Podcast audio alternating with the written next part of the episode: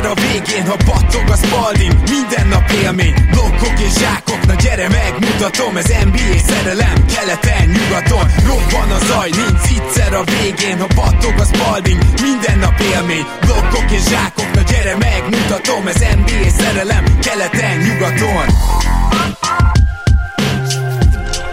Éj jó! Szép jó napot kívánunk mindenkinek! Ez a Keleten-nyugaton podcast a mikrofonok mögött Zukály Zoltán és Rédai Gábor. Szia Zoli!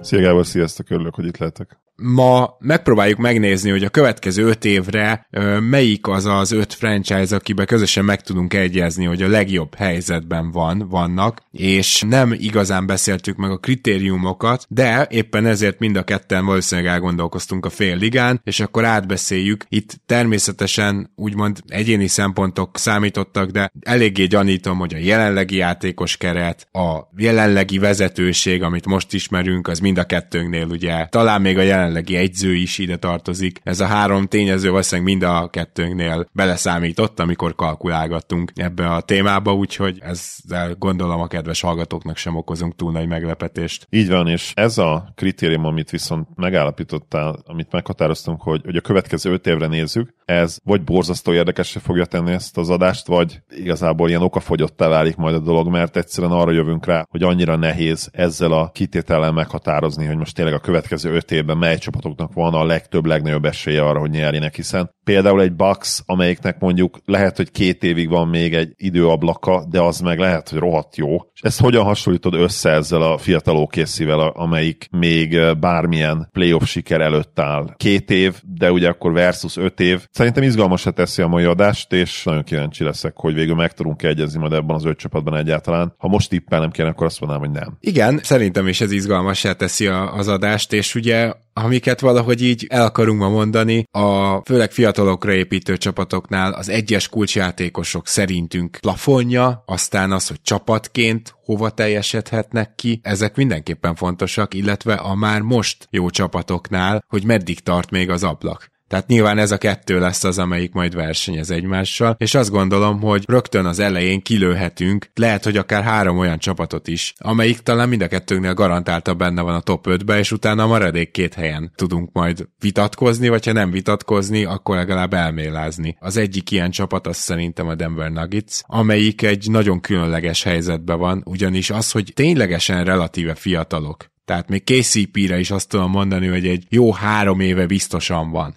hogy ez kombinálva van azzal, hogy már nyertek egy bajnoki címet, na ilyet az elmúlt években valószínűleg csak az összevásárolt, kvázi vásárolt Miami, a Golden State Warriors és talán az Oklahoma City, amelyik utána ugye ezt nem teljesítette be, és nem lett bajnok, de talán az az OKC tudott felmutatni. És ráadásul szerintem van még egy ilyen csapat, ez a legdurvább az egészben. De gondolom a Denverben egyetértünk, a következő öt évben is fantasztikus helyzetben vannak. Ezzel azt gondolom, hogy nem lehet nem egyetérteni, hogyha egy öt éves intervallumot nézünk. Jokic, valószínűleg abban most mindenki egyetért, hogy a liga legjobb játékosa. Itt a véleménykülönbségek esetleg abban vannak, hogy mennyire emelkedik ki, de abban szinte mindenki egyetért jelenleg, hogy, hogy őt kell tekinteni a liga legjobb játékosának. Advanced statok, boxscore statok, alapszakasz, dominancia, ami most már azért három évre kibővítve elképesztően jó peak minta, és ugye természetesen ugye a rájátszásban is már a bajnoki cím előtt is egyébként kiváló playoff performer volt, és igazából nem nagyon lehetett belekötni az időnkénti playoff védekezésén túl bármibe, de az sem jött ki annyira, mint később kiderült, amikor ugye nem fakuk védekeznek előtte, meg Forbesok. Mivel ő a legjobb játékos jelenleg, és 28 éves, ezért hozzá lehet kötni, ráadásul a játékstílus olyan, amilyen, és ugye beszélünk ma arról is, hogy a legjobb vagy második számú opcióknak milyen lehet úgymond az öregedése majd a következő öt évben. A Jokerrel kapcsolat pontos statisztikai becslések, azok mind-mind-mind pozitívak. A játék stílusa nem az atletikusságára épül természetesen, hanem a hihetetlen készségére, játékintelligenciájára. Fitnek kell lenni a maga módján, és nagyon is fitnek kell lenni a maga módján, de ugye ez nem abban mutatkozik meg, hogy neki 10%-os testzsír százaléka van, és mindenkit szétzsákol. Hozzáteszem, itt azért lehet nála is egy olyan típusú öregedés, mivel ahogy mondtam, igazából akkor kezdett el ennyire extrém módon jó lenni, amikor elkezdte a súzos edzéseket gyakorlatilag szinte minden nap csinálni. És ugye most nyáron is hiába nem fogott kosárlabdát gyakorlatilag másfél hónapig a kezébe, folyamatosan csinálta a kis elemeléseket, a gúlásokat, mert őt ez tette úgy igazán nagyjá, hogy össze tudta ötvözni ezt a készségével. Szóval a Nuggets mindenképpen itt van ugye Murray 26 éves, és gyakorlatilag, bár ő azért sérülékeny, de egy olyan fegyver hordozó, aki szintén bizonyított már, és ahogy mondtad, KCP gyakorlatilag a fő mag legidősebb tagja maga 30 évével. Szóval még legalább azt mondom, hogy három évig nagyon-nagyon jónak kéne lenniük. Ebbe benne lehet X számú bajnoki cím, egy vagy kettő talán még, azt azért nem gondolom, hogy a Nuggets dinasztia lesz, bár vannak, akik egyébként ezt várják, de ahhoz nekem ez a keret kicsit ketté van szakadva, mert bár vannak tehetséges fiatalok, akik egész jól teljesítenek idén, nekik azért egy-két évvel előrébb kellene tartania, és mire ők azon a szinten lesznek, lehet, hogy már esetleg Murray vagy KCP vagy Gordon nem biztos, hogy ezen a szinten lesznek, vagy akár Joker. Tehát itt látok egy pici törést, ezért nem mondhatjuk azt erre a szituációra, hogy tökéletes, de valószínűleg a legerősebb összességében így is. Abban a boldog tudatban dobtam át neked a labdát a Denvernél, hogy elmondasz mindent, ami releváns. Ez meg is történt. Én még azt tenném hozzá, hogy nagyjából az elmúlt három évben a GM, illetve a front office jelentős hibát nem csinált, és itt az egyetlen akadály egy picit talán az, hogy Michael Mellont még valószínűleg mindig nem tartjuk egyikünk sem top 5-ös egyzőnek, de ez maximum csak annyiban akadály, hogy elképzelhető, hogy ha tudnánk szimulálni ezerszer innentől az NBA-t a következő öt évben, akkor Michael Melonnal kevesebb szer lesznek bajnokok, mint egy nála jobb egyzővel, tehát ezek, ezek azok a dolgok, amit csak a kristálygömbből így kiolvasgatunk, de sose fogjuk Igen. megtudni. És itt még ha egy fontos dolgot beszúrhatok, nem akarom a féladást ugye Jokerre tölteni, de itt el kell mondani, mert releváns, hogy itt még a Nuggets az edző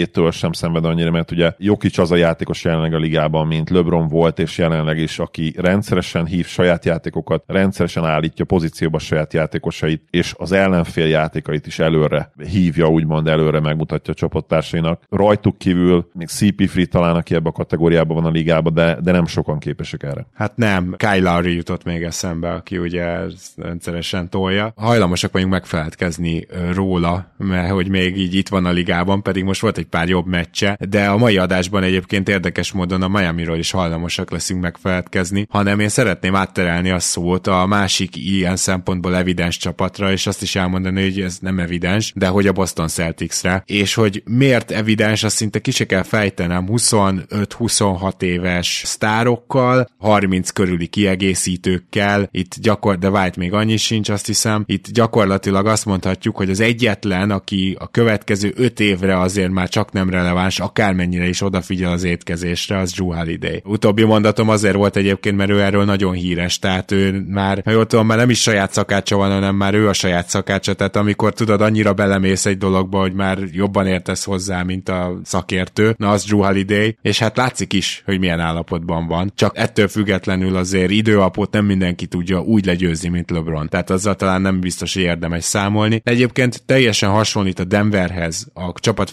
felépítése abban, hogy ők is most már egy jó kezdőre koncentrálnak, és ez már tavaly is így volt. Annak az árán is, hogy a playoffba esetleg csak 6-7 embert tudnak rotálni, annak az árán is azt szeretnék, hogy viszont legyen egy szinte megdönthetetlen kezdőjük. A másik pedig, hogy Brad Stevens, amióta átvette a GM pozíciót, azóta ez a csapat túl sokat nem nyúlt mellé. Az egyetlen, amit el lehet mondani, de erről nem Stevens tehet, az ugye az Ibaka botrány, ami nem fért bele a Celticsnél, ezek belső kódok, teljesen természetes, hogy van ilyen, erről akkor is beszéltünk, és még akkor is, hogyha valaki azt gondolja, hogy ez nem olyan nagy dolog, hogyha a Celticsnél az volt, ez van, és így az egyetlen kétségem is ezzel kapcsolatban merül fel, hogy ugye Joe Mazzulla, na ő viszont a top 10 egyzőbe sem merülne fel jelenleg az egészen biztos. És persze még van egy-két kérdőjel, mert a Denvernél nyilván nehéz kérdőjeleket találni azok után, hogy bajnokok lettek. A Bostonnál meg azért még fel lehet azt sorolni, hogy vajon ezzel a tényleg fajék egyszerűségű five-out támadójátékkal a playoffban a legkomolyabb szinten is lehet-e majd támadni, és erre azért sejtjük a választ, hogy igen, de nem így, nem ilyen szinten. Vagy, vagy lehet, hogy ez a válasz akkor őszintén az, hogy nem. De ettől függetlenül azt kell, hogy mondjam, hogy az, hogy a Boston mondjuk a következő öt évben nem nyer bajnoki címet, de mondjuk kétszer vagy háromszor döntőbe jut, azon senki nem lepődne meg. És ez szerintem abszolút ide rakja, a biztos helye van a legjobb ötünkben ebben az adásban kategóriába. Így van, nem lehet őket kihagyni, még annak ellenére sem, hogy saját szurkolóikban is azért mindig felvetődnek kérdések velük kapcsolatban, és a legjobb játékosukkal szemben is, ugye Jason Tatummal szemben, aki képes abszolút szupersztár, top 5-ös játékos teljesítményre, de nem, nem annyira konzisztens, mint a, a ténylegesen legjobbak. És még mindig azt várjuk, vagy akár reméljük is, kiki szurkolói hovatartozástól függően, hogy ezt állandósítani tudja, és be tud törni a ténylegesen szűk elitbe, de ez eddig még nem történt meg egy teljes szezon kontextusában beleértve a playoffot is, és nyilván ez nagyon-nagyon fontos, és amikor beszélünk arról, hogy Jason Tatum egyéni plafonja hol lehet, milyen magasan lehet, akkor igazából beszélünk arról is, hogy a Celtics plafonja milyen magasan lehet, mert a kettő között elég nagy átfedés van. Azt gondolom, hogy ezen a ponton azt már tudjuk, hogy Brown micsoda, kicsoda. Ez egy nagyon jó játékos, ez egy top 20-as játékos, de nem az, aki egyedül szinte a csapatát a hátára véve meg fog tudni nyerni mondjuk egy konferencia elődöntőt, vagy konferencia döntőt, vagy döntőt. Egyelőre egyébként Jason Tatum sem volt az a játékos, de benne még mindig látjuk. És hogy itt egy jó kérdés, hogy meddig várunk erre a játékos a Jason Tatumnál. Azt gondolom, hogy még legalább az idei rájátszásig, majd ebben a szezonban következő rájátszásig. Több dologra is reagálnék. Az egyik az, hogy Jalen Brown nálam nincs benne a top 20-ba. Nincs benne a 20 legjobb játékosba, valószínűleg 25-30. Á, igen, mondjuk a top 20 vagy 25, mondjuk hogy most 19. helyre rakod, vagy 20-ra kereken, vagy 24-re, az szerintem nagyjából lényegtelen, okay, de, de okay, okay. Ez, ez, egy jogos kiegészítés egyébként, mert jelen pillanatban valószínűleg én sem raktam be egyébként a 19-20. helyre. Ez még később is, na majd megleplek, hogy hol jön még ez elő. A másik az, hogy kell-e feltétlenül várnunk azt, hogy Jason Tatum belépjen ebbe a szűken vett top 5-be, mert szóval az a helyzet, hogyha kell, akkor én nem vagyok túl bizakodó abban a tekintetben, hogy playoffba, abba a top 5-be, amiben a playoff butlerek vannak, meg a playoff jokicsok, meg a playoff kavály, hogyha még valaha látjuk. Szóval, hogy ha abba a top 5-be Jason Tatum be tud lépni, hát az egy gigantikus lépés lenne. Attól azért messze van, szerintem. És nem biztos, hogy ezt kell várni, inkább felteszem máshogy a kérdést. Ha mégis bajnok lesz a Celtics, akkor szerinted az inkább a Detroit Pistons-t fogja megidézni, vagy inkább a 2014-es San Antonio-t? Mert én utóbbira szavazok, és már csak azért is, mert közelebb van időben, nem tartom elképzelhetetlennek, hogy ez megtörténjen. A San Antonio egy jó példa egyébként, igen, és ezért nem reménytelen, esélytelen a Celtics. Nyilván ez furán hangozhat most ez a felvetésem a Celtics szurkolók számára, hogy de persze, hogy nem esélytelen. Hogy lenne már esélytelen az elmúlt három éve egyik legjobb csapata? És nyilván nem azok, de nem is feltétlenül annyira esélyesek jelenleg, mint amit az össz kombinált alapszakasz mérlegük és a velük szemben támasztott elvárások mutatnának, mert azt a fokozatot nem láttam én még, ami, ami a félpályás támadásnál kell a play és az stabilan kell. Most már azért, nem is most, meg ez mindig kellett, tehát visszametünk akármeddig. Én Igen. azt gondolom, hogy talán a 80-as években lenne egy-két kivétel a rohanós ligában, amikor nem feltétlenül kellett, hogy, hogy elit félpályás támadójátékod legyen. És abszolút nyerhetnek, de nem egy optimális csapat erre. És nyilván ennek elsősorban egyébként azért a mérség az oka, mert vannak még mindig annyira fiatalok a legjobb játékosok, hogy azért, ha nem is ezt a top-top playoff játékos, de mondjuk Tédumnak is lenne még addig mondjuk egy másik szintje, és azt abszolút én bele látom, de hát nagyon nem mélyek. A Nuggets mondjuk megmutatta, hogy a mélység nem feltétlenül probléma, ugye az előző play Hát igen, és nagyon mondom, tényleg hasonlóan lépül fel a Boston. Tehát, hogy ebből a tekintetből. Én a Celticsre mást nem hoztam, de mindenképpen itt a helyük, és azt gondolom, hogy nem véletlenül hoztad fel az okc példának, tehát a következő öt évre már ezt az okc nem a következő két év szempontjából, de az azt követő három miatt egyszerűen ide kell sorolnunk, és mind a kettőnél garantált helye kell, hogy legyen ebbe a bizonyos top 5-be. Egyetértünk, right? Teljesen egyértelműen, és én azt is már így megjósolom, ha lettek ennyire nagy képű, hogy az idei szezonja az okc lehet olyan, mint a nagyon fiatal okc volt, amikor a, a Mavericks elleni konferencia döntőben kaptak ki 4-1-re 2011-ben, emlékszel arra? Tehát számomra az se lenne meglepetés, ha, ha idén konferencia döntőbe jutnának, de abban azt hiszem, hogy ténylegesen egyetértünk, hogy ez a szezon még nem, egyszerűen nem lehet. Tehát ha ebbe a szezonba az OKC döntőbe jut vagy nyer, akkor nagy szarba van mindenki. Akkor nagyon nagy szarba van mindenki. Az OKC minimum megcsinálja most azt a felemelkedést, amit az elmúlt két évben a Grizzlies, illetve a Cleveland csinált meg, ugye, és idén az Orlando is csinálja egyébként ugyanezt a felemelkedést, amit az OKC, amiről beszélek, hogy gyűjtesz két vagy három évig, vagy esetleg az Oklahoma esetében négy évig tehetséges fiatalokat, akik közül már van ráadásul franchise player jelölted is, és aztán egyszer csak összeáll, egyszer csak klik, és bekattam minden a helyére, és megkezdődik a felemelkedés, és nem szépen lassan, hanem abszolút ugrásszerűen. Mind a négy példa, amit felhoztam, egy hatalmas ugrással indul. És nyilván erről a négy csapatról ma mind beszélni is fogunk, de az Oklahoma City tudott legtovább tankolni, tudott legtovább rossz lenni, tudta legtovább megcsinálni Shea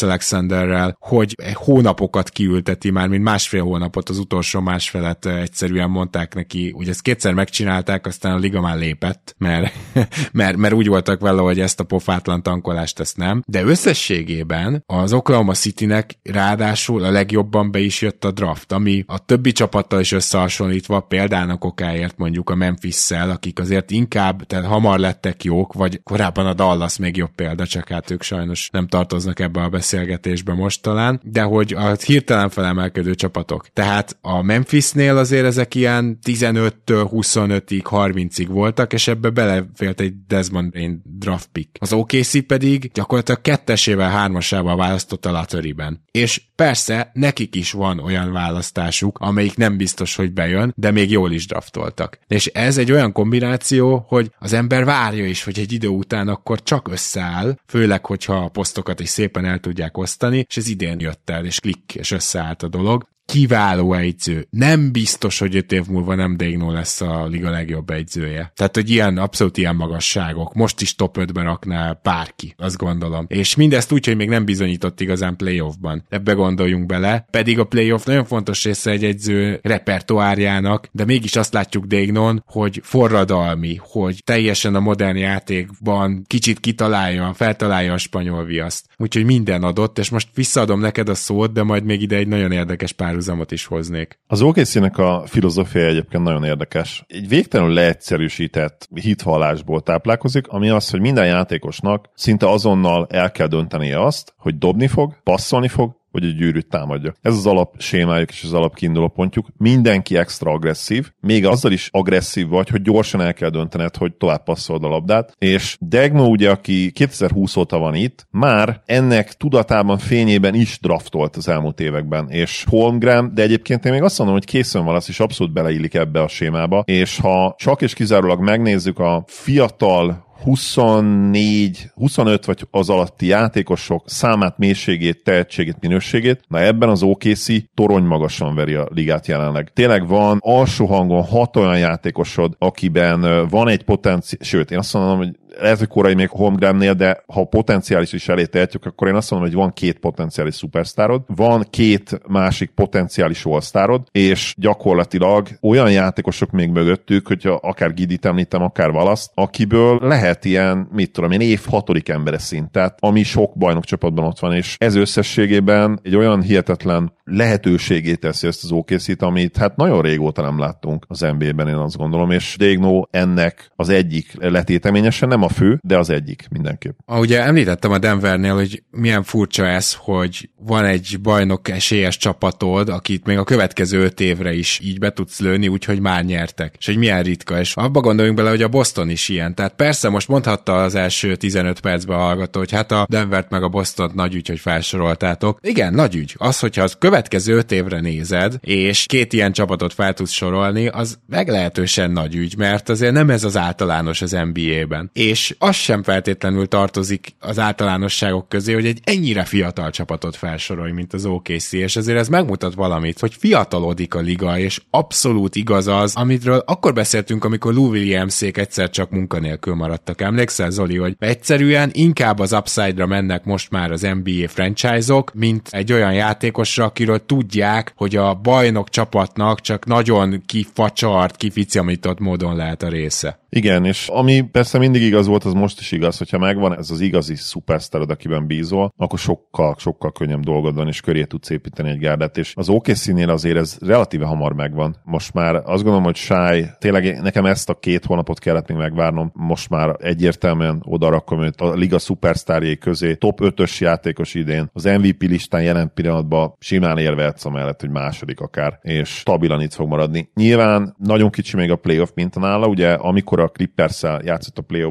és aztán azt hiszem az OKC-vel is ugye... Egy, egy jó playoff volt, után, igen. Igen. De mind a kettőben jó játszott egyébként. Az OKC playoff is jó volt neki, amikor még ugye CP3 volt ott abban az évben, és jó volt egyébként a Clippersnél is. Tehát, de nyilván nem ugyanaz most kimenni majd a pályára úgy, hogy 30 pontot várnak tőled minden egyes párharcban. Igen, és ami tényleg nagyon érdekes, hogy Chet Holmgrennél is tényleg szupersztár potenciáról beszélünk, de nem baj, ha csak all lesz. Jalen Williamsnél is all potenciáról beszélünk, na és itt akartam behozni Jalen Brown-t, hogy gyakorlatilag az új Jalen Brown, csak még passzolni is tud. Tehát, hogy én szerintem nagyon jó a párhuzam, ugyanis szinte tök ugyanolyan testalkatúak. Jó, Jalen Williams már most akkora, mint Brown, tehát, hogy hihetetlen, hogy egy szezon alatt, hogy felgyúrta magát, és hát itt is azért óvatosan megjegyezném, hogy nyáron lehet, hogy nem volt dopping tesztje, de a lényeg a lényeg, hogy egyébként teljesen hasonlóan működő két játékosról van szó, de ha elképzelsz egy peak Jalen Williams-t úgy, hogy egy Brown esetleg talán kevesebb ponttal, tehát nem ilyen 26-28 pontos, hanem egy 24-25 pontos játékos. De az okc lehet, hogy erre se lesz szükség. De emellett ő már most sokkal jobban passzol, mint Jalen Brown ever, akkor az egy nagyon magasra helyezzük a plafont, és szerintem ez a plafon ez elég reális. Tehát a játékstílusukat, a két játékos testalkatát, magasságát, mindent összehasonlítva,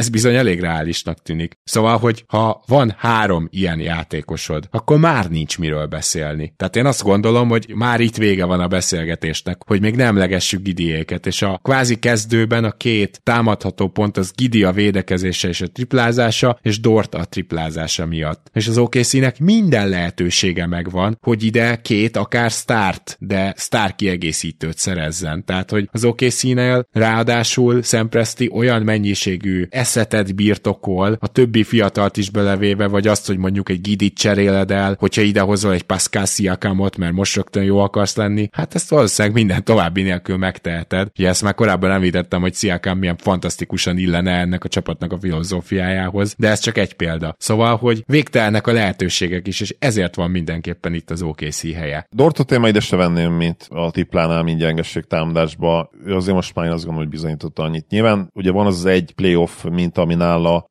az kemény volt, mert őt annyira megdobatták ott akkor, ugye 8 kísérlet felett 28%-a triplázott, de ott is voltak már jó meccsei. Az elmúlt három szezonban viszont alapszakasz elég nagy minták, 7,7 kísérlet mellett 33% utána 5,5 kísérlet mellett megint 33% tavaly és idén 4,2 kísérlet mellett 42 a dob, de egyébként a második szezonjában is már 6,3 kísérlet mellett 34 kal triplázott, tehát nem, szerintem nem az a kategória, akit most már így igen, ez és, és nem tájból. Nem. Ilyen kísérletszámok mellett 33%-os karrier dobószázalék sem annyira tragikus. Nyilván a play neki is azért majd bizonyítania kell idén, úgyhogy nagyon várom az OKC szempontjából ezt a playoffot majd. Biztos, hogy be fognak jutni, tehát nem kérdés ezen a ponton. A hazai pályér is mennek szerintem, tehát legalább ha most kéne tippelnem, a negyedik helyre várom őket. Na, de nagyon sokat beszéltünk az OKC-ről, teljes joggal, viszont Igen. mostantól jön az izgalmasabb része talán a mai beszélgetésnek. Így van. Zoli, van egy kérdésem számodra és én ezzel, talán ezzel izzadnék meg legjobban, de tényleg teoretikus, mert túl sok újat nem fogunk tudni elmondani erről a csapatról, és mindannyian tudjuk, hogy legjobb esetben a következő öt évnek a, az első három évében van nyitva az ablak, de hogy a Phoenix Suns mennyire vehető ide, ehhez gyakorlatilag azt kell döntenünk, hogy mennyire tartjuk őket bajnok esélyesnek, és én minél többet látom együtt Bukert és Durantet a pályán, még Bill nélkül, hát én annál inkább bajnok esélyesnek tartom ezt a csapatot. Szóval az a helyzet, hogy én nagyon komolyan fontolgatom, hogy a negyedik, ötödik hely egyikét a Sunsnak adjam, annak ellenére, hogy öt év múlva szinte garantáltan nem lesz sehol ez a csapat. Lehet, hogy mégse lesz annyira izgalmas ez az adás, mert én is gondolkodtam ezen, és mivel ez van ez az öt éves szabály, nem, nem tudom őket nem odarakni, és lehet, hogy utána a problémák az lesz, hogy a bucks ugyanígy, ugyanezzel a logikával oda kell majd rakni, és meg is van az ötösünk, nem. és szevasz lehúztuk a rólat. Na jó, nem. akkor itt már, már azért jó ennek örülök, megy előre. De a Suns, és akkor ez egy érdekes párhuzam lehet, hogy miért soroljuk ide a Suns-t, és miért nem a bucks Hát az egyik az, hogy a Sunsnak szerintem összességében sokkal jobb nyara volt, és a saját kereteikhez, lehetőségeikhez képest egy relatíve hosszú és erős keretet össze tudtak állítani. A Booker KD fit pedig, igaz, hogy a, a Jannis Lillard fit sem kérdés támadásban, talán, sőt, még kevésbé kérdés, de a Booker Durant duo azt gondolom, hogy ezen a ponton még potensebb, főleg egy playoff kontextusban játékosban, és a Sunsnak a körülöttük meglévő kerete erősebb, stabilabb. Bill lesz egy érdekes kérdés, hogyha végre egyszer le tud játszani egy három hónapot egészségesen, és meg tudjuk nézni stabilan, hogy hogyan tud együtt játszani ezekkel a srácokkal. Ugye gyakorlatilag ilyen egy-két meccses mintánk van jelenleg, de lehet, hogy annyi sem. Hát együtt lehet, hogy még, nincs. Lehet, hogy még nincs, lehet, hogy nincs még egy meccsük se együtt, igen, amikor három ott lettek volna. Booker idén elképesztő eddig. A, point, point játszik. Booker, bocsánat, szokjuk meg a, a fogalmat, hogy ez az ember irányít, és csak annyit szeretnék mondani, hogy ez elképesztően ritka, amikor a, mit tudom, a szurkoló elképzelhető, hogy hogy fog fejlődni a kedvenc játékosa. És az, hogy valaki 28 éves koráig évről évre fejlődik, és tényleg minden évben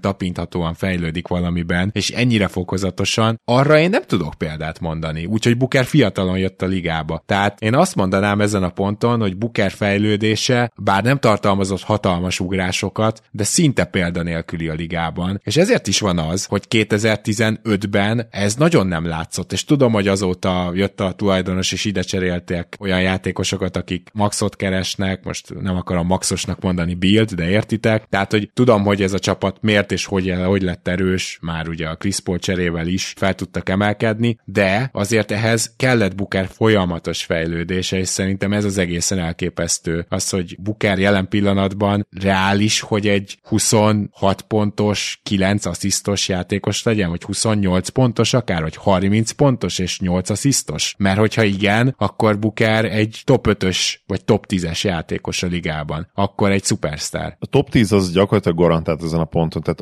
amikor ő tud játszani, mert nála is sajnos ez a szűk keresztmetszet az elmúlt években, hogy állandóan izomsérülései vannak, de amikor fit és pályán van, nagyobb százalékban csúsznak be neki rossz meccsek, mint mondjuk a ténylegesen MVP címért hajtó játékosoknak, de annyira van szerintem idén például konzisztens, mint Térum, és tényleg, ahogy mondtad, graduálisan évről évre fejlődött, és nem feltétlenül azokban a játékelemekben, például a büntető kiharcolása, ott eléggé hamar stagnált. Közepes lepattanozó a posztján, ebben sem fejlődött túl sokat. A kettő dolog, amiben évről évre ténylegesen fejlődött, az az ember elleni védekezés. A besegítő védekezés valamilyen szintig, de az kevésbé, ott nem volt akkora hely neki felfelé törni. Nem volt Viszont, akkora lemaradása, így van. Így van, igen. Viszont egyéni egy-egy elleni védőként nagyon sokat lépett előre. Én lehet, hogy ma, ha egy-egy labdabirtoklásnál akarok valakit megfogni, szerintem ott lenne a top 6-7 opcióban a dobóhátvéd poszton, ha valakit dobóhátvédre akarsz rárakni. Lehet, hogy egy nagyobb erő csatár azért elnyomná őt, bár relatíve egyébként erős buker, és ebből a szempontból is azért lehet ide-oda váltogatni. És a másik meg nyilván a playmaking. Tehát ez volt a kettő nagy luka játékában neki. A playmaking egyébként soha nem volt akkora nagy lyuk, a védekezése igen, de mind a kettőben nagyon sokat lépett előre. És ma már én azt gondolom, hogy az, hogyha azt mondjuk, hogy Devin Booker top 10-es játékos, azzal lehet, hogy kicsit meg is sértjük a szánszurkolókat, és alulértékeljük őt. Szerintem biztosan top 10-es játékos jelenleg. Kérdés az, hogy hetedik és kilencedik hely között hova rakod jelenleg. Azt gondolom, hogy ez a kérdés csak. És Suns pedig nincsen nagyon jó helyzetben mondjuk 26-ban, 27-ben, 28-ban már nem várjuk azt, hogy ők tényleg hatalmas csapat legyenek. Nyilván kell addig egy retool Booker köré, de a következő két évben egyértelműen nyitva van az az ablak, és nem lepne meg, hogyha idén be tudnának menni rajta. Abszolút. Így van, a öreg betörők még bemásznak azon az ablakon esetleg. Szóval a Suns egy nagyon nagy esélyes erre, de azért én még most pár csapatról beszélnék. Elsősorban először jöjjön az out of the box, mielőtt még itt beszélgetünk a Bucksról. De out of the box, mit gondolsz a New York Knicksről? És ez azért nagyon érdekes, mert ennek a csapatnak így ebben a formában, akármennyire jól játszik Branson, és már tök jól játszik ugye Julius Randle is, tehát hogy most már megint a jó New Yorkot látjuk, de ennek a csapatnak ebben a formában valószínűleg a második kör a plafonja. De nem is ez az érdekes, hanem az, hogy van idén három draft pickjük, egyébként védettek, tehát hogy ezek lehet, hogy majd a következő években jönnek át, de hogy még van egy csomó eszetjük, tudjuk, hogy New Yorkba most már legalábbis valószínűleg szívesen menne a legközelebbi elvágyódó szupersztár, és én azt hiszem, hogyha a következő két ilyen elvágyódó sztár közül az egyik nem a New Yorkba kerül, akkor az csalódás lesz a New York drukkereinek, és lehet, hogy még a front office-nak is. Szóval, hogy lehet, hogy a New Yorkot érdemes ilyen szempontból is nézni, hogy most végre egy jó, stabil playoff csapat, körülbelül második körös plafonnal, de most végre nincsenek elcserélve előre 8 évre, tudom csak hétre lehet, az összes pick meg eszet, hanem tele vannak vele, és tele vannak olyan fiatalokkal is, akiket ebbe a cserébe be tudnak dobni. Egy Emmanuel Quickly például ugye egy ilyen core piece lehet egy ilyen cserében. És vannak szerződéseik is, akik miatt tudnak szupersztárért cserélni. Szóval az a helyzet, hogy a New Yorkot ilyen szempontból érdemes a következő öt évre nézni, és a mag szinte mindenki relatíve fiatal, még rendőr sem annyira idős, hogy a következő öt évben, hogyha mondjuk rendőr nem kerül bele a nagy cserébe és marad, akkor ne hozhatna jó teljesítményt. Szóval szerintem nagyon érdekes őket megnézni. Outside of the box gondolatként nyilván beszélgethetünk róla, de ha jól sejtem, hogyha inside the box csapatról beszélünk, akkor nálad is inkább a Sixers jönne most. Igen, illetve még majd mondok egy-két csapatot, Jó. tehát inkább beszéljünk a, a Knicksről is azért, igen, beszéljünk a Knicksről is azért, mert érdekesebbek talán, mint a Sixers ebből a szempontból. A Sixers az egy logikus következtetés itt, tehát ha mondtuk a suns akkor mondanunk kell a Sixers-t is. Maxi nagyon nagyot lépett előre, most már ilyen egyértelmű all-star szintből mondjuk az egyértelmű all és a superstar között lehet valahol félúton. Embiid ugye teljesen legit top 3-as játékos a ligában, én azt gondolom, bár a playoffban nincs szerencsé általában sérülésekkel, de hát ha végre idén tud majd ebbe a szezonban egy egészséges playoffot lefutni, és akkor szerintem a plusz-minusza is, meg a boxscore statja is közelebb lennének ahhoz, mint amiket az alapszakaszban tud általában csinálni. A Knicks egy tök jól, tudatosan építkező csapat. Tényleg van egy olyan mag, amibe, hogyha behelyeznél egy szupersztárt úgy, hogy senki más nem veszítenek el, amit tudjuk, hogy lehetetlen, akkor azonnal contenderré léphetnének elő. Például, hogyha egy Devin Bookert, beszéltünk róla nemrég, Devin Bookert beraksz ebbe a Knicksbe, azonnal instant contenderek. De ugye ilyen nincsen. Nem tudom, hogy ki lehet az elvágyodó sztár. Nyilván, egyébként ugye vicces, hogy beszélünk Lukáról mindig, hogy Branson mellett nyilván nem fog, de Luka például nem is lenne annyira jó fit szerintem. Branson mellé, bár a Mavericksnél egyébként jól működött, és mai ligában azért működhet ez a one-two punch, úgyhogy a kettő darab gárdod az, akik labda dominánsak. Embiid nyilván rohadt jó fit lenne, de hát mi a fenéért cserélni el a Sixers Embiidet. Még ha cserét is kér Embiid, akkor se a Knicksbe fogják elcserélni szerintem. Tehát én nem látom azt a nagyon extra jó helyzetet abból a szempontból, hogy cserélni egy szupersztár. Én nyilván a Donovan Mitchell cserére gondolsz, meg a Rudy Gobert cserére gondolsz, és ilyen kaliberekre inkább. Tehát ha ilyen játékos jöhet, az oké, okay, csak ezek meg szerintem elfogytak most. Tehát nem tudom, hogy ki, de még én azt se látom, hogy ki a következő Sabonis. Te látod most a piacon, hogy ki lehet az? Mert hát, Grant nem ez lesz a Portland. A, a, a következő Sabonis a Siakam lehet. Az szerintem reális. Ha, igen, mondjuk ez nem rossz. Az nem rossz gondolat, igen. De... És a, mi van, mi ez a Siakam és a Nix? Mert egyébként szerintem rohadt jó fit hát, lenne a Nixbe. Hát ha rendől marad, akkor nem, mert ugye ez Ha rendől marad, akkor nem, persze. Tehát két rendől, nagyon hasonló de... játékos. Igen. Csak az a bajom, hogy rendől majdnem olyan jó játékos, mint Siakam, sőt támadásban jobb játékos, mint Siakam. Nyilván az egész csomagot hát, nézve Ugye az a baj rendől, hogy borzasztó playoff performance eddig rendől. Igen, tehát, igen. Oké, okay. ettől függetlenül is azt mondom, hogy nem rendül lesz itt a nagy gát, tehát hogyha mondjuk lenne, tudod, Branson és rendől mellett még valaki egy Paul George-szerű játékos, akkor valószínűleg rendőlnek is kinyílna az az ajtó, ami a playoffban nem. Hát ez az, ami miatt majd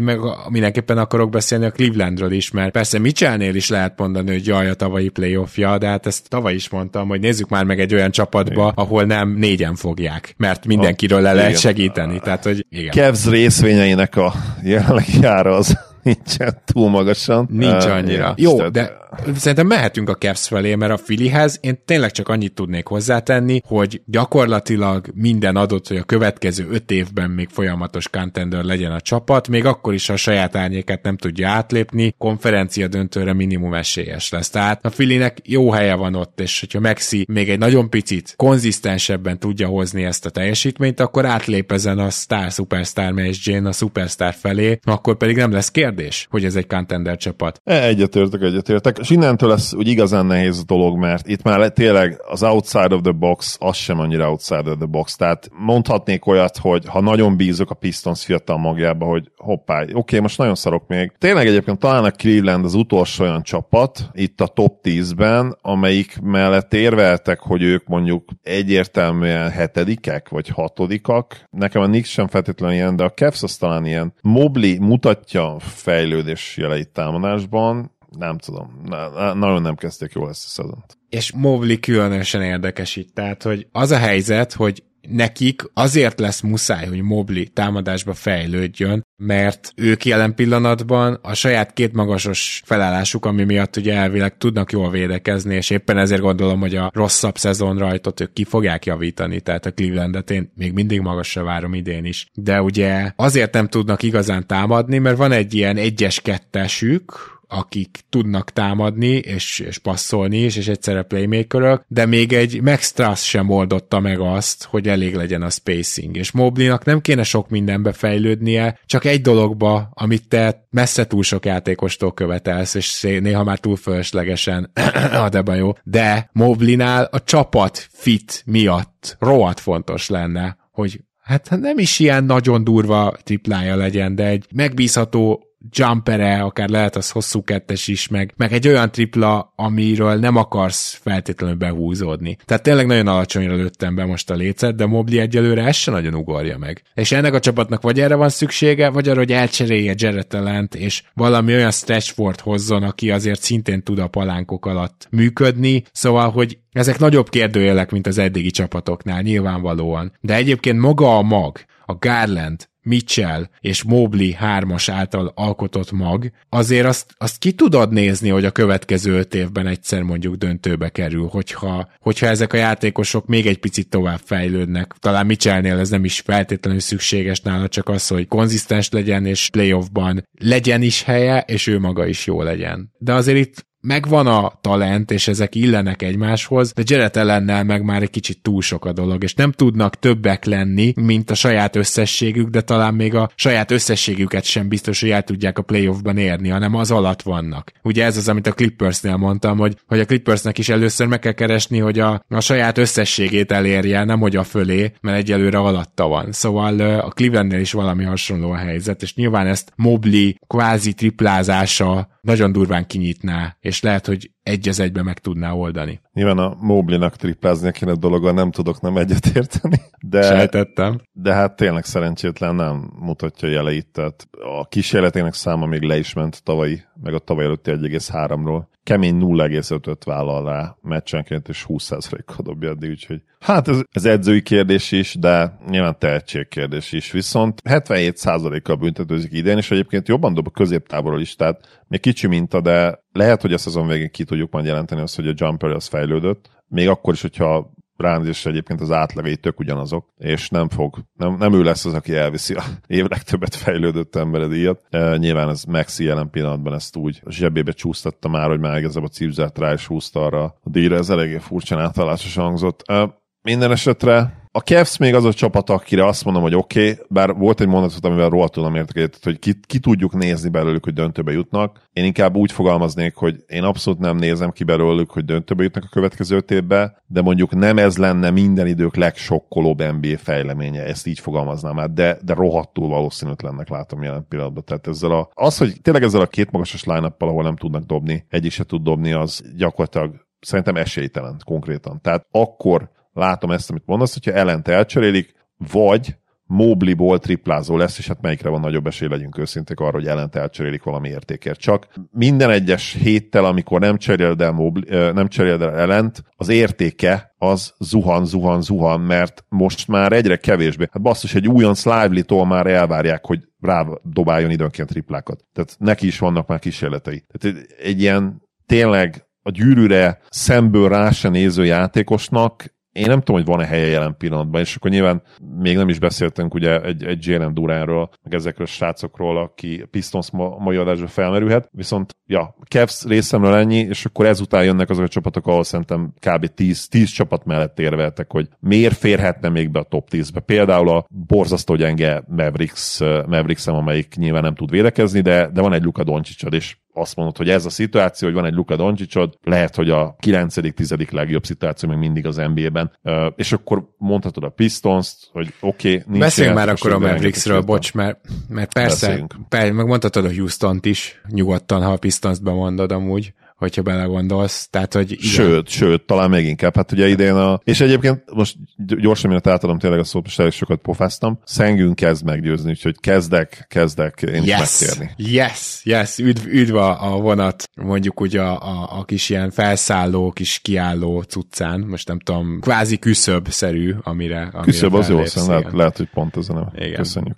Jó, na, és akkor a Mavericks, tehát, hogy Nyilvánvalóan az, hogy neked nál van Luka Doncic, az a top 5 legjobb helyzet az NBA-ben. Az, hogy most gyakorlatilag egy ritult voltál kénytelen csinálni. Az, hogy a ritul után úgy nézel ki, hogy egy olyan problémád van, ami olyan szintű playoff probléma, ami már most garantáltan szinte megoldhatatlan a védekezés. Tehát ugye, hogy Mikkel Doncsics mellé azt a nyári adásunkban is elmondtuk, hogy erre ez egy jó válasz, hogy kell egy második számú handler, rim running, tehát egy roll center, aki befele megy, ide amúgy Jared Allen olyan szintű fit lenne, hogy megőrülsz, ezt csak hozzáteszem, hogy... Jó fit lenne, igen, de nyilván nem akar. Tehát, fit. Viszont jól is draftoltak most, és Lively egyébként ez a játékos Le, lesz, Lively egy hasonló játékos fiatal, lesz, igen. így van, így van, így van. Mellesleg fiatal korában Jared Allen is rádobott triplára. Az a legviccesebb, hogy lehet, hogy benne van még nagyobb lehetőség, és nem Mobliban, majd meglátjuk. Már a triplaszek tekintetéből mondom. És akkor a Dallasnál ugye nagyjából így eltalálgatták, hogy igen, milyen csapat kell Luka köré, csak ebből sikerült, ahogy annak idején fogalmaztam, egy teszkos verziót hozni szinte minden posztra, ami nem rossz most már egyébként. Tehát most már azért nincs egyébként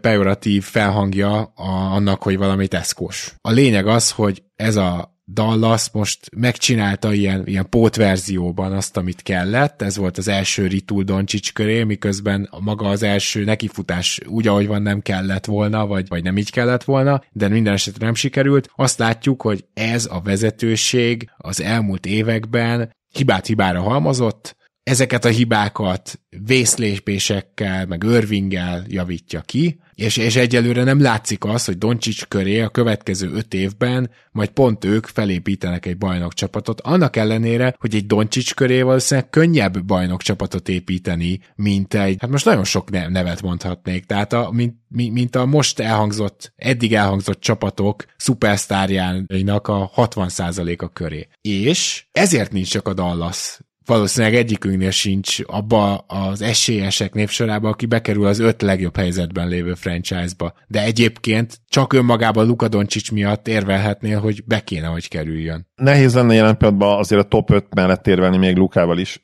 Nyilván top 5 játékos, tehát ha, ha innen fogjuk meg, akkor oké. Okay. De látjuk azért az elmúlt években, hogy, hogy nem egyszerű nem csak az elmúlt években igazából, az mindig így volt. Tehát, ha meg visszamegyünk a Bulls dinasztiáig, hát rohadt nagy mák is kellett nyilván a drafton hogy Scottie Pippent is ledraftolják, Warriorsról nem beszélve három Hall of Famer gyakorlatilag, még akkor is, hogyha érvehetsz amellett, hogy abból lehet, hogy kettő más csapatban nem lett volna Hall of Famer. Egyébként az ötletek már jók, tehát megvannak azok az arhetipusok, amelyek Luka mellé kellenek, csak tényleg nem elég jók, ahogy mondtad. Itt a szűk keresztmetszet megint az idő, mert mire ezek a srácok egészen jók lehetnek, addig Luka már 27 lesz, és az már mondjuk necces, tehát azt nehéz elképzelnem, hogyha nem változik semmi, a mostani Supermax szerződése lejárta után nem akar majd váltani, mert a jelenlegi keretnek nagyon gyorsan fel kéne nőnie, és Lively-nak nagyon gyorsan top 15-ös centeré kéne válni, ami azért idén nem fog megtörténni, még, még ha egyébként nagyon jó dolgokat is mutat, nyilván ez még azért kérdőjeles, hát Josh Green az, aki úgy igazán jó, mint fiatal, de hát ő se annyira jó, és ő se kezdte sajnos ezt a szezont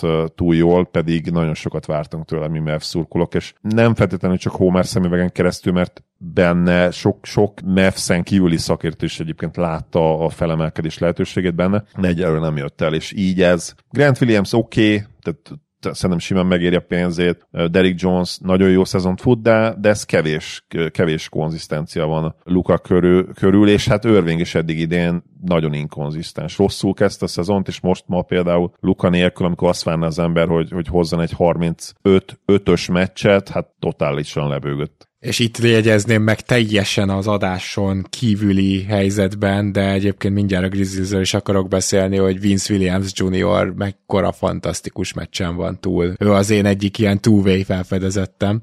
Na mindegy, de egyetértek, úgyhogy beszéljünk a Grizzliesről, mert náluk is szerintem, tehát egy legitim kérdés az, hogy eddig miért nem említettük meg őket, és erre nyilván az eddig katasztrofálisan sikerülő idei szezon, ahol minden tönkre megy, ami tönkre mehetett a válasz, de most lenne igazán tökös megemlíteni őket szerintem ennek ellenére, úgymond. Igen, és én, én egy ne, nem is ezt mondanám, hogy gyenge játszanak, én, én Morántot mondanám. Tehát az a problémám, hogy, hogy Moránt bebizonyította az elmúlt egy évben, hogy mentálisan nem áll készen arra, és nagyon nem áll készen arra, hogy egy olyan NBA szupersztár legyen, aki a playoffban a csapata legfőbb ragasztó anyaga egyben, aki viszi a hátán a többieket, aki vezér.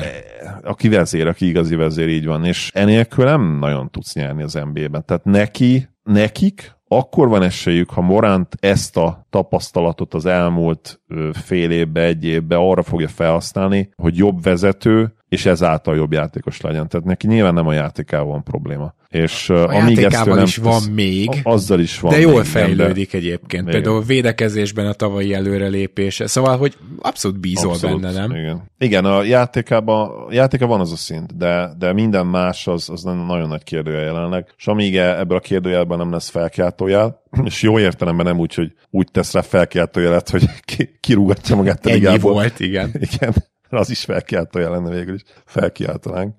Szóval igen, addig, addig nehéz őket. JJJ kicsi még a minta, de tőle is kicsit többet vártam Morán nélkül, megmondom őszintén ebben a szezonban, de hát igen.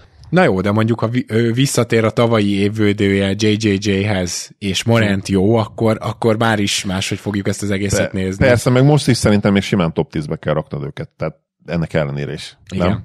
De, és akkor, hát itt már tényleg eljön a Houston-Detroit ideje, ami, amiről szerintem részletesebben nem érdemes beszélni, és, és másokokból nem érdemes beszélni, azt gondolom a minnesota sem, mert ez jó alapcsapa, alapszakasz csapatnak tűnik. Az teljesen reális, hogy ők jók legyenek, főleg ilyen védekezéssel. Bocs, minnesota én megmondom szintén felírtam és kihagytam őket teljesen, szóval itt, itt, itt akkor egy kicsit vitatkozzunk, mert nálam a Minnesota az nagyon ott jön a 7.-8 helyen, és szerintem egyértelműen. Oké. Okay, Tehát uh... a, a McDaniels, és nem vele kellett volna kezdenem, inkább nyilván az Edwards McDaniels duót én tartom ennyire jónak, hogy, hogy a következő évben ez, ennek ott kell lennie egyértelműen a legjobb nyolc legjobb szituációk között. Igazad is van, meg, meg, meg egy picit viszont úgy is érzem, tudod, hogy, hogy ennek a csapatnak a playoff plafonja az még mindig nagyon erős anyagból van, amit üstökös-szerű felemelkedések tudnak csak áttörni, és hát én értem, hogy Edwards évről évre fejlődik. És Goberre dobál... gondolsz egyébként? Gober playoff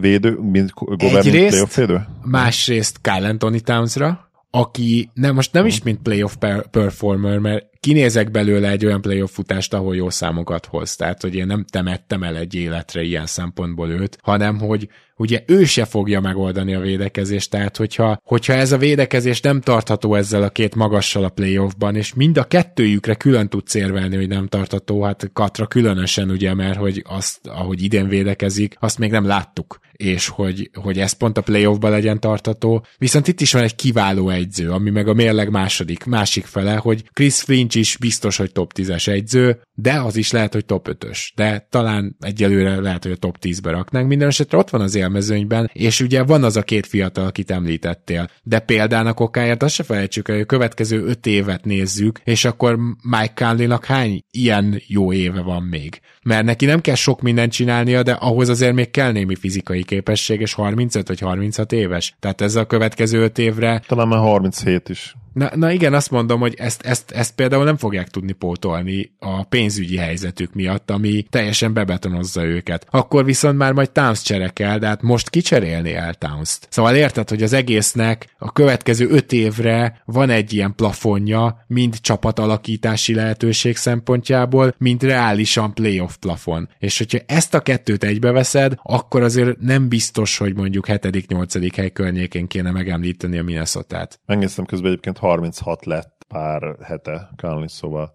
még ahhoz képest egész fiatal. Mondjuk a 37 és 36 között nyilván nagy egetverő különbség nincs. Pár hete is amúgy teljesen egyetértettem volna veled, és most kicsit fura számomra, mint hogyha nem tudom, direkt megcseréltük volna a szerepeket, yeah. és trollkodnánk a nézőhallgatóinkkal, mert én abszolút nem hittem a, a T-Wolves-ba, te meg, te meg inkább, és, és emlegetted őket, hogy, hogy vártad is azt, hogy, hogy fejlődnek. És most érdekes, hogy mégis te mondod azt, hogy, hogy komoly plafon problémák a play ugye betonból lehet. Én eddig nagyon jók idén, és ez, ha ez a védekezés kitart, akkor, és ugye Edwards hát pont ez az, Zoli.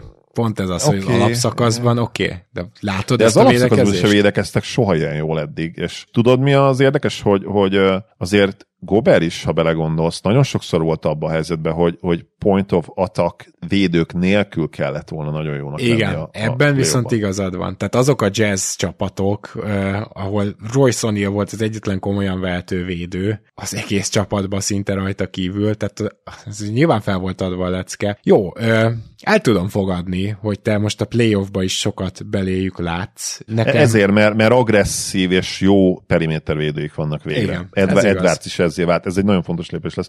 Nagyon-nagyon kíváncsi leszek rájuk, de hát addig is azért okosabbak leszünk. Tehát ha, ha 60 meccset nyer a T-Wolves, akkor mire ők 60 meccset nyernek, szerintem nem fogjuk azt mondani, hogy ezek biztosan leégnek a play ban Igen, igen. Nem véletlenül nem említettük most a New Orleans Pelicans egyikünk sem, ugye? Tehát e- ezzel a felállással, ezzel a Zion Ingram duóval nagyon nehéz elképzelni azt, hogy ők komoly tényezők legyenek a következő öt évben. Egy-egy jó kifutott playoff futást esetleg. De ez a két játékos nem is illik igazán egymás mellé, McCallum nem öregszik jól, nyilván át kéne alakítani a csapatot, tehát ez hosszú távon nem mehet így, hogy mindez az egész még egy triplát, csak ritkán rádobó centerrel, tehát, hogy, hogy az egésznek van egy ilyen olyan vibe hogy talent az van, a keret nem illik össze.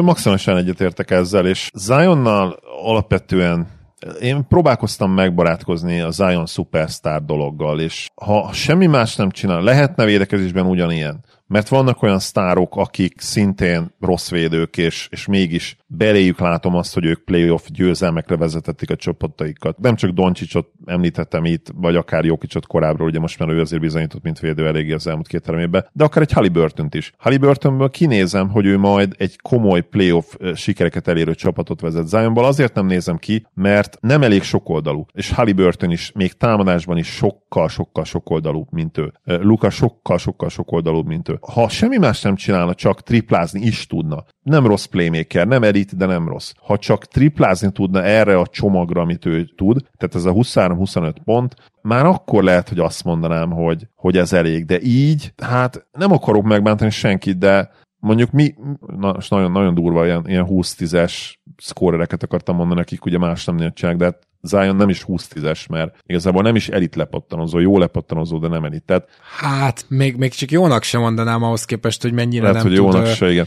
védő pattanozni, mert oké, okay, hogy jó támadó pattanozó, de az ő posztján ennél ilyen testtel sokkal jobb védő pattanozónak kéne lenned. Zion semmi más nem tud tényleg, sajnos, mint nagyon-nagyon hatékonyan berakni 20 pontot a közösbe, és azt se tudja még, sajnos, hogy, hogy legalább akkor az 30, időnként 35-40 pont legyen, tehát ezek a hatalmas dobó teljesítmények sincsenek nagyon benne, tehát egy, egy, ne, nem lépett egyszerűen előre semmit úgy igazán. Védekezésben, triplázásban, lepattanózásban sem igazán, és az az öt asszisztja is az őszintén nagyon csalókat. Tehát ő azt a testi erejéből szedi össze. Nem, Azért nem, nem passzol rosszul, tehát nem passzol jó rosszul, persze, játékos. csak jó passzol, igen, mondjuk főleg, ha nyilván erőcsatárokhoz képest méred, nem pedig mint periméter, starving, de nem elég egyszerűen ahhoz, hogy, hogy őt igazán a top 10-be be tud tenni, és most már azért ez a negyedik szezonja az NBA-ben, ugye, hogyha kivesszük azt, amikor nem játszott, és nem, nem nagyon fejlődik. Tehát ha, ha ő, ő eddig Booker ellentetje ebből a szempontból, hogy a Bookerbe folyamatosan látta tényleg, ahogy mondtad Gábor, évről évre valamit mindig hozzátett a játékához, Zion igazából semmit nem tett hozzá az elmúlt években a játékához.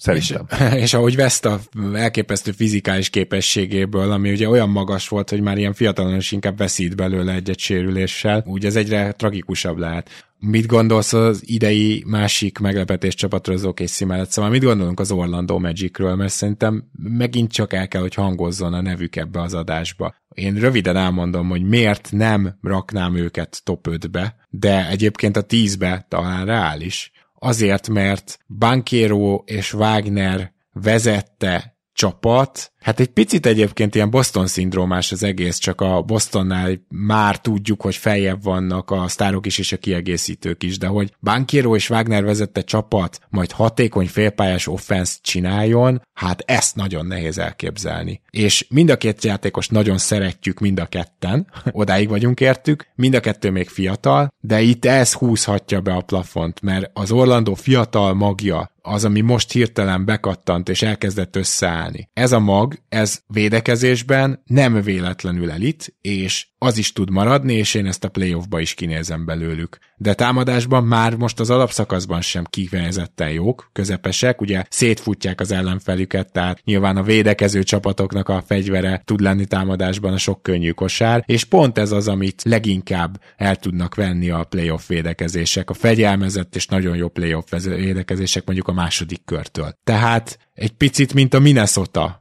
valami olyasmit látok belőlük, hogy még azért ott van egy plafon, de ha Bankéro mondjuk idén lehoz egy, mit tudom, 24 pont, 8 lepattanó, 5 asszisztos, 59%-os TSS szezont, és szerintem ez nem lehetetlen, amit most így elmondtam számsor, akkor lehet, hogy évvégén már azt mondanám, hogy igen, ez a csávó fejlődik úgy, hogy ebből lesz egy olyan offensz, ami félpályán a playoffban is érvényesülhet. De az a durva, hogy most nagyon más ilyen bajom nincsen velük. Én fenntarthatónak érzem ezt a védekezést, fenntarthatónak érzem a fiatalokat, a szerződéseket, még, még a következő évben mindenképpen, tehát azért azt hiszem, hogy itt a helyük ebbe a beszélgetésbe. Nem kérdés, és én szintén felírtam őket itt a top 10 vége felé. Azért nincsenek magasabb helyen, amit ki is fejtettél, csak más szavakkal, hogy jelen pillanatban van kettő darab tök jó második opciójuk. Bankéro is és, és Wagner is a jelenlegi tudásukkal, teljesítményükkel csodálatos második számú opciók nagyon hasonló statokat is hoznak egyébként.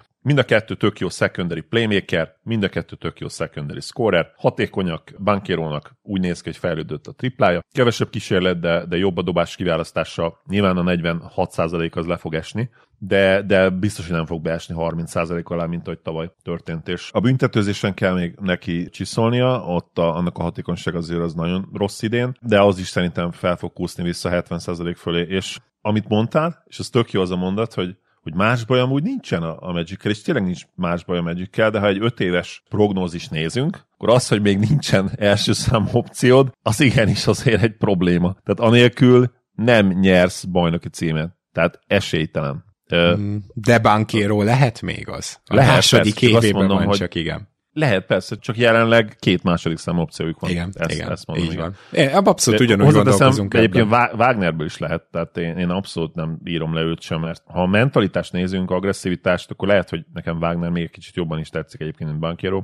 Nyilván ez már ilyen. Benne lehet az is, hogy ugye én a, a Eurókkal szemben kicsit elfogultabb vagyok, de hát Wagner is Bankero meg gyorsan kikerült a Eurók közül. Most kikerült, hogy igen, lemondta az olasz válogatottságot, szevasz, mindentől amerikai vagy barátom. Ja, ez óriási. Még az Indiana pacers azt hiszem, legalább beszéljük meg, hogy miért nincsenek itt, jó? Mert, mert fordított az eset, mint az Orlandónál. Az Indiana Pacers egy olyan franchise, amelyik évek óta, sőt gyakorlatilag a megalapulása óta nem igazán hajlandó tankolni, és az a fél év, amit letankoltak, ott a Halliburton cserével, meg aztán ugye relatíve magas draft pickkel, hát ez nekik így bőven elég is volt. Tehát látjuk azt, hogy ők úgy vannak vele, hogy most akkor neki is megyünk. És nem biztos, hogy ez elég, mert ide még kellene jó védő, és őszintén szólva, ha akkor is, hogyha egy személyes rendszered van, akkor is kell egy olyan második opció, aki itt nagyon fontos, hogy tudjon védekezni, mert ebbe a csapatban most már nem hozhatsz olyan játékost, aki nem tud védekezni. De kicsit ugye Dallas szindrómásak. Tehát ide kéne egy második opció, aki időnként legalább tehermentesíteni tudja Halliburton, aki kicsit más, hogy tud pontot szerezni, vagy máshonnan. Ez ugye a playoffban fontos. Amikor mondjuk Halliburton úgy fogják fogni, hogy ketten-hárman rávédekeznek a passzaira, duplázzák, kiveszik a kezéből a labdát, és nem engedik annyira futni az indiánát. Tehát akkor, akkor nyilván nem lesz ilyen történelmi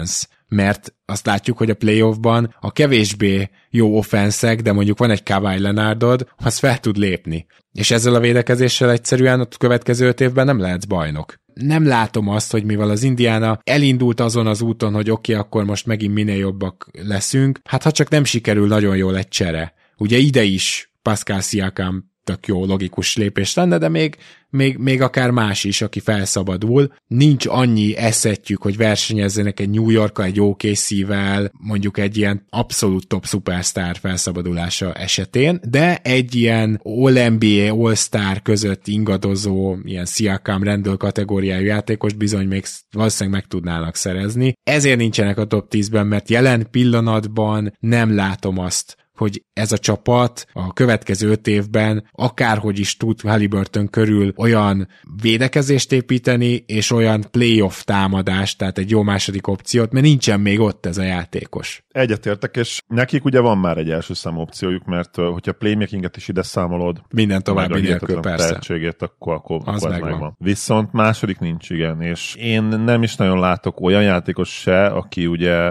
ez a glue guy típusú ragasztó anyag, talán minden bajnok csapatban van, nem? Tehát, Bruce hogyha... Brown azért valamennyire kitölti ezt a szerepet, nem? Hát kitöltheti, igen, mondjuk, de ahhoz kellene akkor egy, egy nagyon komoly második talentum második számú talán. Szerintem és, is. Uh, ez biztos, ez egyértelmű. Nem hiszem, hogy a rossz terem van az a játékos, akiből ez lehet egyébként. Ez is, ha nem is egyértelmű, de szerintem elég valószínű. Hiába vannak tehetséges fiatalok, azért nem olyan fiatalok, akiből ezt kinézzük, legyünk őszinték. A műsor kvázi zárásaként csak szeretném megemlíteni, hogy a Miami Heat a 34 éves Jimmy Butlerrel egyszerűen nem tud itt lenni, pedig valószínűleg a legjobban futtatott franchise Na jó, ezt sem mondom, mert most már kezd idegesíteni, amint ezt mondtam, a, a Riley féle nem erősítem meg a csapatot, meg hogy mindig Spolstra aranybányászatára építünk mindent, szóval nem, nem, de, de az biztos, hogy az ilyen mindennapi működés, egyzői stáv, development, vezetőegyző, ebben valószínűleg a legjobb az NBA-ben a Miami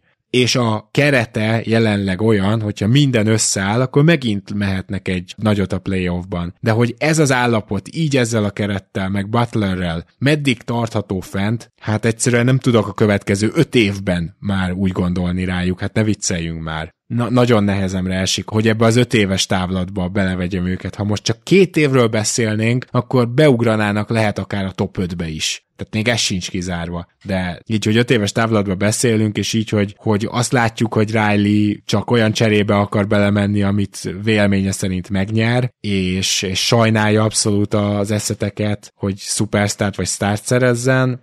Ja, ezért nem említettük meg a Miami Heat-et szerintem. Igen, meg hát nincs elég jó fiatal mag, legyünk őszinték. Tehát ha, ha Hakez tök jól néz ki, de Jovic eddig ugye sajnos baszt gyanús az NBA-ben, és hát rajtuk kívül nyilván, hogyha Adebayot ide veszed, de Adebayot már csalás ide venni, mert ő hatodik szezonját taposta, vagy hányadikat.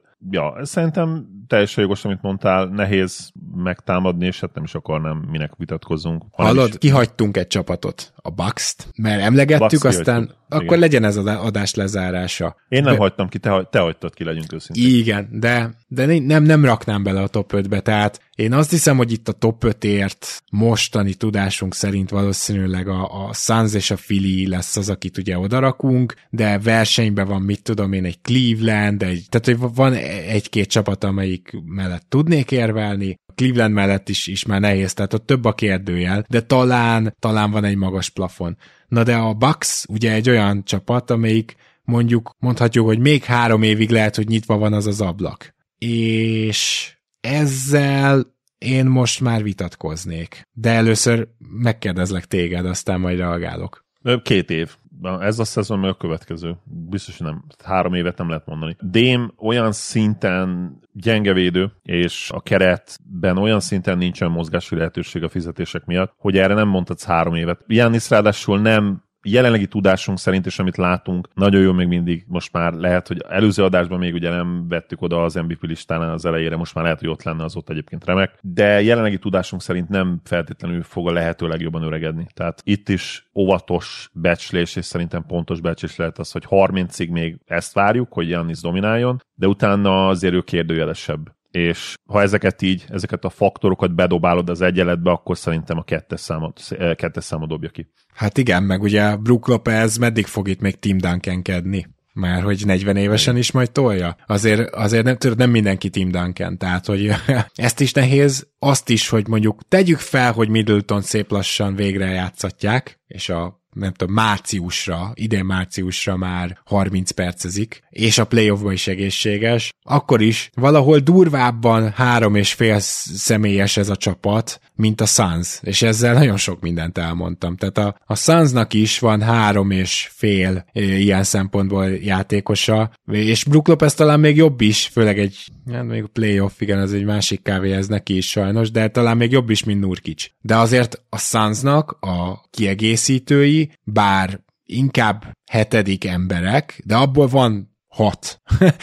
a Bucks kiegészítői, na ott ezt nem tudod elmondani, és nagyon drukkolok Buchampnek, de hogy mondjuk a következő két playoffba még rá számíts, mint legjobb labdásvédő, mert nyilván nem Janiszt akarod erre használni, Middleton pedig már teljesen esélytelen. Hát, igen, szóval ezek azok, amik miatt jelenleg a Bucks szerintem sincs benne az öt legjobb helyzetben lévő franchise-ba a következő öt évre. Jó, szerintem végigmentünk amúgy mindenkin. Van-e bármi hozzáfűzni valód, vagy tanulság ebből az adásból? Tanulság az mindig van. Nem tudom, hogy olyan tanulság van-e, amit már ne tudtunk volna eddig is. Az biztos, hogy mindig izgalmas olyan csapatokat látni, mint amilyen az OKC jelenleg, hogy, hogy egészen elképesztően fiatalok, és mégis mennyire jók már most. Net ratingben jelenleg másodikak a ligában a Celtics mögött. Tényleg annyira, annyira izgalmasan játszanak ráadásul, hogy, hogy hihetetlen. A Sacramento Kings még esetleg említhettük volna, de ah,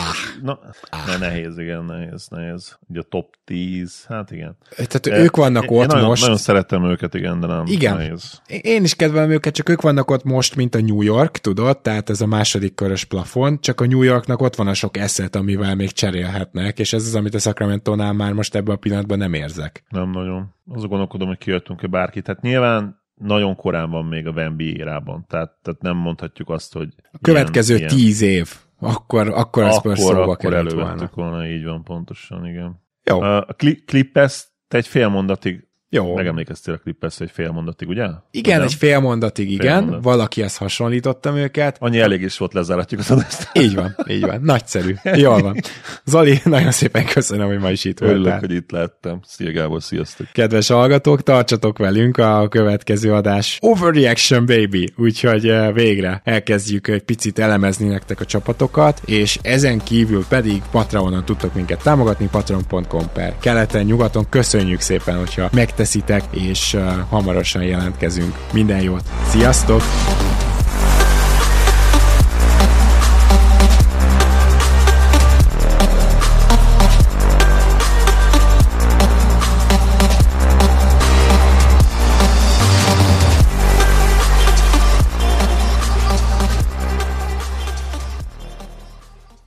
Ha más podcastekre is kíváncsi vagy, hallgassd meg a Béton műsor ajánlóját. El tudod képzelni, hogy a podcastet, amit éppen most hallgattál, fél év múlva már a mesterséges intelligencia generálja? Mi sem. De ha érdekel, eljött már a gépek lázadása. Hallgass bele az Embertelen podcastbe. Orsós Lajos vagyok, a műsor házigazdája. Egyelőre még élőben. Egyelőre. Fedezzük fel együtt, hogyan ismerkedik, randizik, mesél és vitatkozik Betty és Péter, két teljesen mesterséges intelligencia. Lajos, a podcast címét mond még egyszer, Léci. Oké. Okay. Embertelen podcast. Ez a műsor a Béton közösség tagja.